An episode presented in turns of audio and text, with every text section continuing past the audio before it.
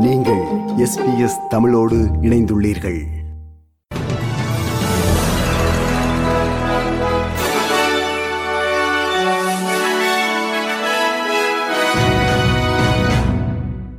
நேர்கள் அனைவருக்கும் வணக்கம். இன்று பிப்ரவரி மாதம் பதினான்காம் தேதி செவ்வாய்க்கிழமை. ஆஸ்திரேலிய செய்திகள் வாசிப்பவர் செல்வி. அரசின் பொருளாதார திட்டம் தொடர்ந்து கடைபிடிக்கப்படும் பட்சத்தில் பொருளாதார மந்த நிலையை தவிர்க்கும் உலகின் சில முக்கிய பொருளாதாரங்களில் ஒன்றாக ஆஸ்திரேலியா இருக்கும் என்று ஃபெடரல் அரசு தெரிவித்துள்ளது. நாட்டின் பணவீக்கத்தை கட்டுப்படுத்த ஒன்பது தொடர்ச்சியான வட்டி விகித அதிகரிப்பு செய்துள்ளதாக ரிசர்வ் வங்கி கவர்னர் பிலிப் லோ மீது அதிகரித்து வரும் விமர்சனங்கள் இருந்தபோதிலும் டாக்டர் லோவின் மீதான நேரடியான விமர்சனங்களை அரசு தவிர்த்து வருகிறது. நாளை செனட் எஸ்டிமேட் விசாரணையில் ரிசர்வ் வங்கி கவர்னர் பிலிப் லோ தோன்றவுள்ளார். டாக்டர் லோவின் பதவிக்காலம் செப்டம்பரில் முடிவடைகிறது. அதை தாண்டி அவரது பதவிக்காலம் நீடிக்கப்படுமா என்பது குறித்து இன்னும் முடிவு எடுக்கப்படவில்லை. ரிசர்வ் வங்கி வங்கியின் மறு ஆய்வு அறிக்கை விரைவில் ஒப்படைக்கப்பட உள்ளது. டாக்டர் லோவுக்கு கடினமான வேலை உள்ளது. ஆனால் சமீபத்திய வட்டி விகித உயர்வால் பாதிக்கப்பட்டவர்களுக்கு அரசின் அனுதாபங்கள் உறுதியாக உள்ளன என்று துணை கருவூல காப்பாளர் ஸ்டீஃபன் ஜோன்ஸ் தெரிவித்தார். Our strategy is about complementing uh, monetary policy, not aggravating it. Um, the risk of getting it wrong um, is very high, and the consequences of getting it wrong are very high.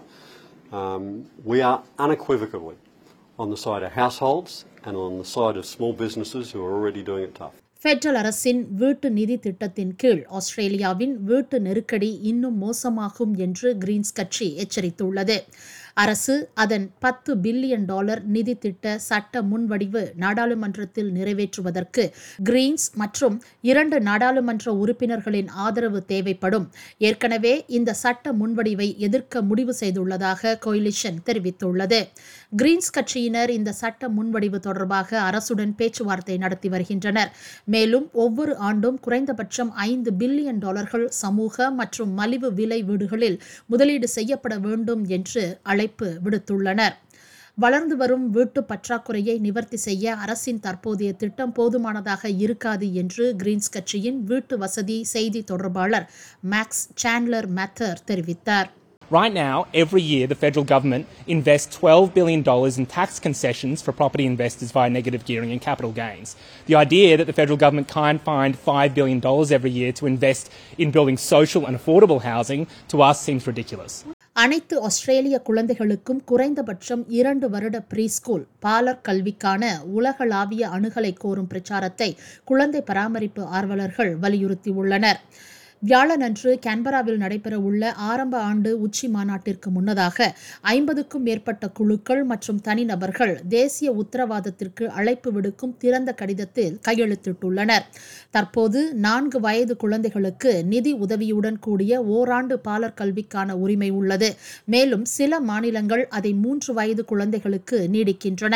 ஆரம்பகால குழந்தை பருவ கல்வி மற்றும் கவனிப்பு தொடர்பாக productivity commission ஆணையத்தால் ஆய்வு செய்யப்பட்டு ஃபெடரல் அரசிடம் இரண்டாயிரத்தி இருபத்தி நான்காம் ஆண்டின் நடுப்பகுதியில் அறிக்கை ஒன்று சமர்ப்பிக்கப்பட உள்ளது.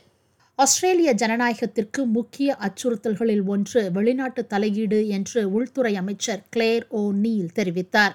ஆஸ்திரேலிய தேசிய பல்கலைக்கழகத்தில் உரையாற்றிய அமைச்சர் கிளேர் ஓ நீல் ஆஸ்திரேலியாவில் வெளிநாட்டு தலையீட்டில் ஈடுபட்டுள்ள நாடுகளில் ஒன்றாக ஈரானை பயிரிட்டுள்ளார். ஆஸ்திரேலிய உளவு நிறுவனமான ஏசியோ சமீபத்தில் ஈரானிய ஆஸ்திரேலியர் தனிநபர் மீது ஈரானிய அதிகாரிகளின் தலையீட்டு நடவடிக்கையை முறியடித்ததை அவர் வெளிப்படுத்தியுள்ளார் ஆஸ்திரேலியாவில் வாழும் புலம்பெயர் சமூகங்கள் ஒவ்வொரு நாளும் வெளிநாட்டு தலையீட்டிற்கு இலக்காகி வருவதாக அமைச்சர் கிளேர் ஓ நீல் தெரிவித்தார் We see it when diaspora communities peacefully protest about the actions of their government from their home country. In some instances, in many instances, they will be photographed, they will be harassed, they will be followed as a result. We see it when members of those communities speak out publicly against violence or intimidation in their home country. We see it when people in those communities or their families back home are threatened, harassed, or intimidated because of actions that they have undertaken here in our free and fair democracy. SBS தனது செய்தி உள்ளடக்கம் தொடர்பாக சமூக ஊடக நிறுவனமான ஃபேஸ்புக்கின் மெட்டாவுடன் ஒப்பந்தம் செய்ய முடியாமல் போனது அதன் பன்முக கலாச்சார பார்வையாளர்களை பாதிக்கிறது என எஸ்பிஎஸ் நிர்வாக இயக்குநர் ஜேம்ஸ் டெய்லர் தெரிவித்துள்ளார். ஃபெடரல் அரசின் செய்தி ஊடக பேரம் பேசும் குறியீட்டின் கீழ் அதன் செய்தி உள்ளடக்கத்தை பகிர்வதற்காக மெட்டா நிறுவனத்துடன் வணிக ரீதியான ஏற்பாட்டிற்கு வராத ஒரே பெரிய ஊடக அமைப்பாக எஸ்பிஎஸ் மட்டுமே உள்ளது என்று திரு டெய்லர் செனட் எஸ்டிமேட்டிடம் தெரிவித்தார்.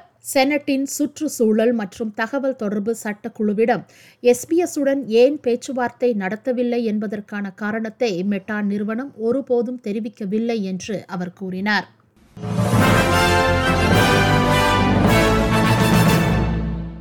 இனி இன்றைய நாணய மாற்று நிலவரத்தை பார்ப்போம். ஒரு ஆஸ்திரேலிய டாலர் அறுபத்தி ஒன்பது அமெரிக்க சதங்கள் இருநூற்றி ஐம்பத்தி ஐந்து இலங்கை ரூபாய் பதினான்கு சதங்கள் ஐம்பத்தி ஏழு இந்திய ரூபாய் அறுபத்தி ஐந்து காசுகள் தொன்னூற்றி இரண்டு சிங்கப்பூர் சதங்கள் மூன்று புள்ளி பூஜ்ஜியம் மூன்று மலேசிய ரிங்கெட்.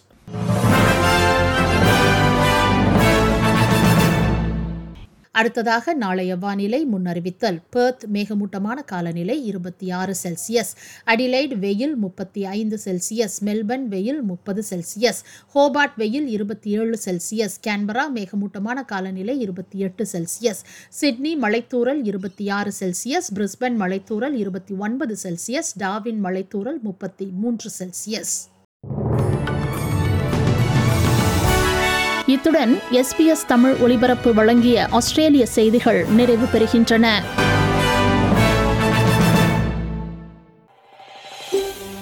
இது போன்ற மேலும் பல நிகழ்ச்சிகளை கேட்க வேண்டுமா? Apple podcast Google podcast Spotify என்று பாட்காஸ்ட் கிடைக்கும் பல வழிகளில் நீங்கள் நிகழ்ச்சிகளை கேட்கலாம்.